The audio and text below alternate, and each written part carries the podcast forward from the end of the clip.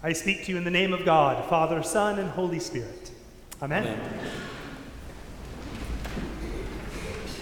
I'm in the grocery store the other day. I'm shopping and I'm like surveying the, the aisle and like the produce in front of me and trying to figure out what I'm going to get. And I'm checking my list. And I'm like a nervous grocery shopper. Like I'm always like, am I getting the right thing? I miscount the serving sizes and things. So I'm, I'm paying attention and I've taken my time and I've collected my item and I turn around and I realize that there's been somebody behind me the whole time, kind of waiting their turn to get in to the shelf where I've been taking up all the space, right?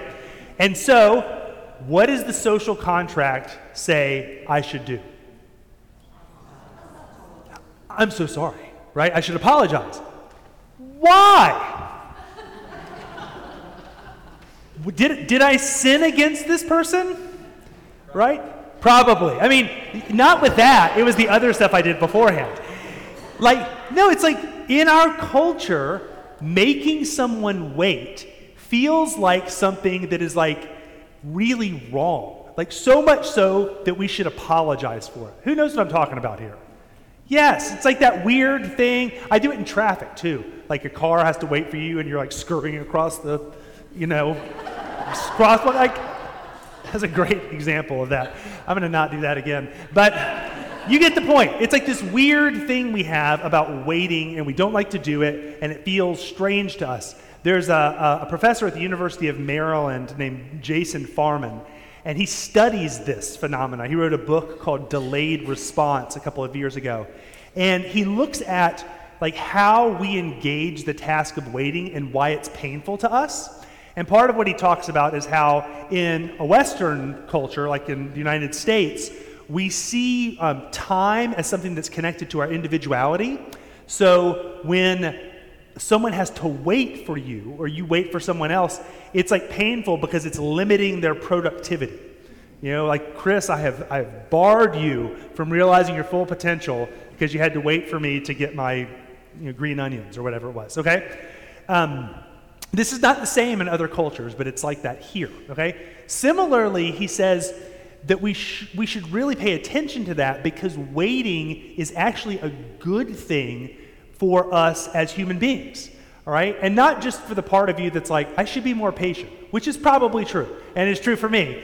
But waiting, he says, is that creates space for you to daydream and like that opens up your mind for like new ideas so this is the phenomena that happens when you're like sitting in traffic and you're at the stoplight and all of a sudden you have like a fresh thought or like a solution to a problem you hadn't thought of before. You know what I'm talking about?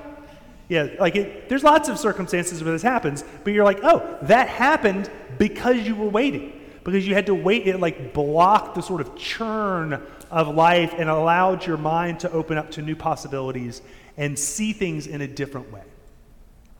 Today's reading from Acts is the story that Luke tells of the ascension, the Luke Acts version of the ascension. And it's got some familiar elements if you're churchy and you've been around a little bit. Jesus has got his disciples with him, and they're like, Is now the time that you're going to restore the kingdom of Israel? And he's like, Wrong question. Dude, no, it's not how it's going to go. And that's a loose translation of the Greek. And then he says, You're going to receive power to be my witnesses to the ends of the earth. And then they watch him ascend. He floats up ahead of them or whatever. He ascends into out of their view. And they're looking up to the heavens. And there, some angels show up and they're like, Hey, right here. Look down here. You need to go. Don't look up there. Your job is here. And so they go back to Jerusalem and they go and gather in the upper room and they wait and they pray. All right, so here's my question for you. You've got Jesus giving a really specific and direct to do item, an action item from work. It's on the to do list, has a little checkbox. Be my witnesses to the ends of the earth, right? And the disciples, in the face of this specific, direct admonition of their Lord, go back to Jerusalem and they wait and they pray. But didn't he tell them to do something? Right? But the first thing they do is they go and do this other thing. In fact, they do the not doing thing. They wait and they pray, right? Does that strike anyone else as sort of strange? Right? So, like, a couple of observations about this reality. First is that when Jesus ascends, this is in the first century the way that um, you would proclaim uh, one of the emperors to actually have been divine. The way you told the world that they were divine is that there was a witness that saw them ascend into to the heavens, and they were like, aha, we knew that guy was really in charge. Good on the Caesar, right? So Luke is using this imagery with Jesus to demonstrate that Jesus is the true Lord of the world. It ain't the Caesar. The true Lord that is actually God is this Jesus who was crucified and has been raised and has been hanging out with people for 40 days. And so that picture is important. Caesar's not in charge, Jesus is. Um, which is an important thing to say also because the way that Jesus has become king, he's telling us in the gospel earlier, is through the cross. So the Caesar becomes king and holds power by inflicting violence. Jesus becomes king by taking it on. Right? Jesus takes the punch, he doesn't throw it.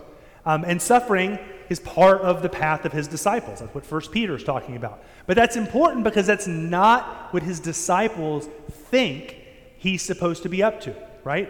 This is why, second observation, they come to him and say, Hey, when are you going to restore the kingdom of Israel, man? Like, dude, bro, it's time for us to make the political move that we've been waiting to make the whole time. They still think that the way that God's kingdom comes is going to be by basically getting the wrong people out of power and putting the right people in power. If we can just get the right people at the top of the food chain making all the decisions that think like we do and believe the right things, then we can really make this earth like it's supposed to be. Right? Jesus says, no, that's not how it's going to be. He keep, he's been telling them this the whole time. He's like, my kingdom isn't like this world, it doesn't work this way. It's not built, it is not a, a kingdom that harnesses the power of this world. It is a kingdom that is, empowers witnesses to go to the ends of the earth in community. Right? This is an important thing, side note, because doesn't this temptation of the church sound awfully contemporaneous? right? Like the, the resurgence of Christian nationalism is like the latest version of this, where people are like, if we just put this religion in charge and they're at the top of the food chain, we can make everybody else do what they, we want to do. No, Jesus' disciples do not do that. They will not take power that way. Not and actually be disciples of Jesus. Taking power like that and, and like mandating stuff and trying to be in control is anti to the Christ. Okay? So, second observation. Third observation with this direct task from Jesus, the disciples go back to Jerusalem and they wait and they pray. Which, let's be honest, doesn't that feel kind of lame? Like, in our activist age, shouldn't they be doing something more useful with their time? I mean, it's great to pray and all, but if we're going to get stuff done, we need to make like a strategic plan right? We need at least a spreadsheet to keep track of everything. Like, what do you mean they're just going to go sit and wait and pray? I mean, come on. Doesn't the kingdom come through our busyness? Isn't the world made whole by our strenuous effort? Well, apparently not. Apparently, there's some other dynamic that goes with this work. And that dynamic has to do with waiting and praying, right? Waiting is painful to us, though. We're, we live in the age of computers, text messages. You know, we're, we want it now. We want it done yesterday. I mean, I don't want to say about this community, but I know a lot of communities were really frustrated in the pandemic when the internet didn't work like it was supposed to. And they said a lot of things about it. I mean, not here, but like other places, right? you know. So, like we this this notion of waiting is a real challenge to us because Basically, it, in this case, Jesus is reminding them look, guys, the way this world is going to be made whole when God's kingdom comes to earth as it is in heaven, the kingdom of God, it's, it's not going to come through like your efforts. It's not going to come through your busyness. It's not going to come through your excellence and your efficiency. It's going to come through the empowerment of the Spirit working in you. Which is the second thing about the waiting stuff that's hard, right? Is that when we have to wait, we have to acknowledge that we are powerless over the thing that we're waiting for. We don't have control over it. If we did, we wouldn't be waiting for it, right? You right now are powerless over how long this sermon is going to be. you feel it in your bones. It's concerning. But you know you have to wait because you're not in control. Part of what this text is reminding us is that as disciples of Jesus, we will see what is happening in this world that is not right, that which is broken, that which is evil, that which remains unredeemed, and we will have to, at first pass, accept our powerlessness over that. The task and the, the posture of the waiting is recognizing I don't have control over this. This is made whole not on my timeline, but on God's. I'm actually not in charge of this. I need to, I should probably be careful trying to be, because I might not get it right. Right?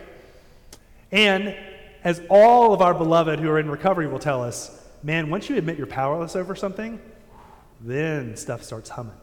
Because when you admit that you're powerless, when you step into waiting and praying, then you are open to the empowerment of spirit. Mm, that's good. That's why this message is today, okay? Because the Feast of the Ascension, when this story happened, was Thursday. We had a little Eucharist right over here. Jason Franklin preached. It was lovely. It was great. We talked about the message of the Ascension. Donnie was there. Um, next Sunday is Pentecost, the coming of the Spirit. Which means there's so, I love that this story gets put on the Sunday of Easter 7 between these two feasts because this season is the season of waiting. There are other seasons of waiting too, but in this one, we, we practice the Christian vocation of holding out between the promise of Spirit and its coming. We are not assured the Spirit, it is not guaranteed, we do not possess it. It comes to us as gift in prayer. But this prayer is not passive, okay? Don't mistake this for some binary where Dixon's like, oh, I guess I don't need to do anything in the world or help the poor or work at all for the kingdom of God because all I do is pray. It ain't a binary. It's not all of one and none of the other. It is a mix of the two, okay?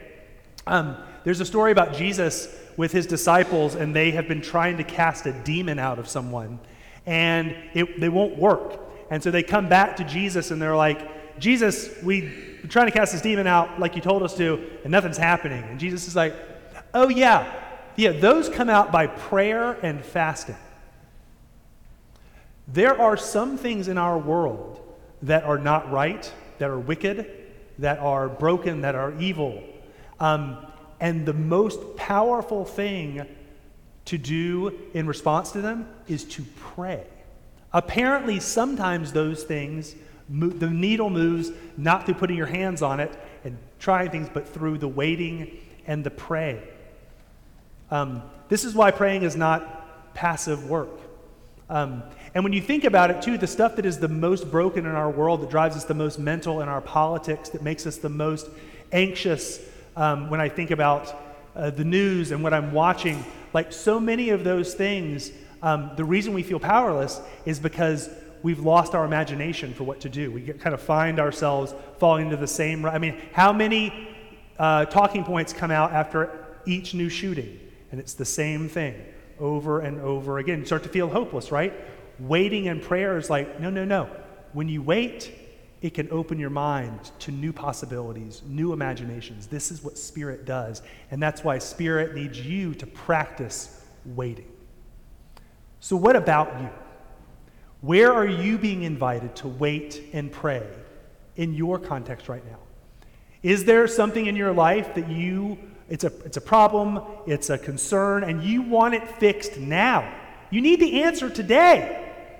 You needed it yesterday, but it's not done yet. What would it look like for you to take a deep breath and to wait and to pray? Trusting that there can be a way forward. It just not, might not be here yet. Are your kids making decisions that are breaking your heart? And you know you don't have control over them. You love them. You're not even sure if you should tell them what you think. Wait and pray. In the face of that political situation that's driving you crazy because it's so insane, what does it look like for us to wait and to pray? Not as a passive inaction, but as a way to open ourselves to spirit, to way to, to be ready to receive the gift that empowers us to join God in healing all that is broken individually and throughout the world. So may you wake up and see the power of waiting, the power of praying. And may you on Pentecost receive spirit to take that witness to the ends of the earth. Amen.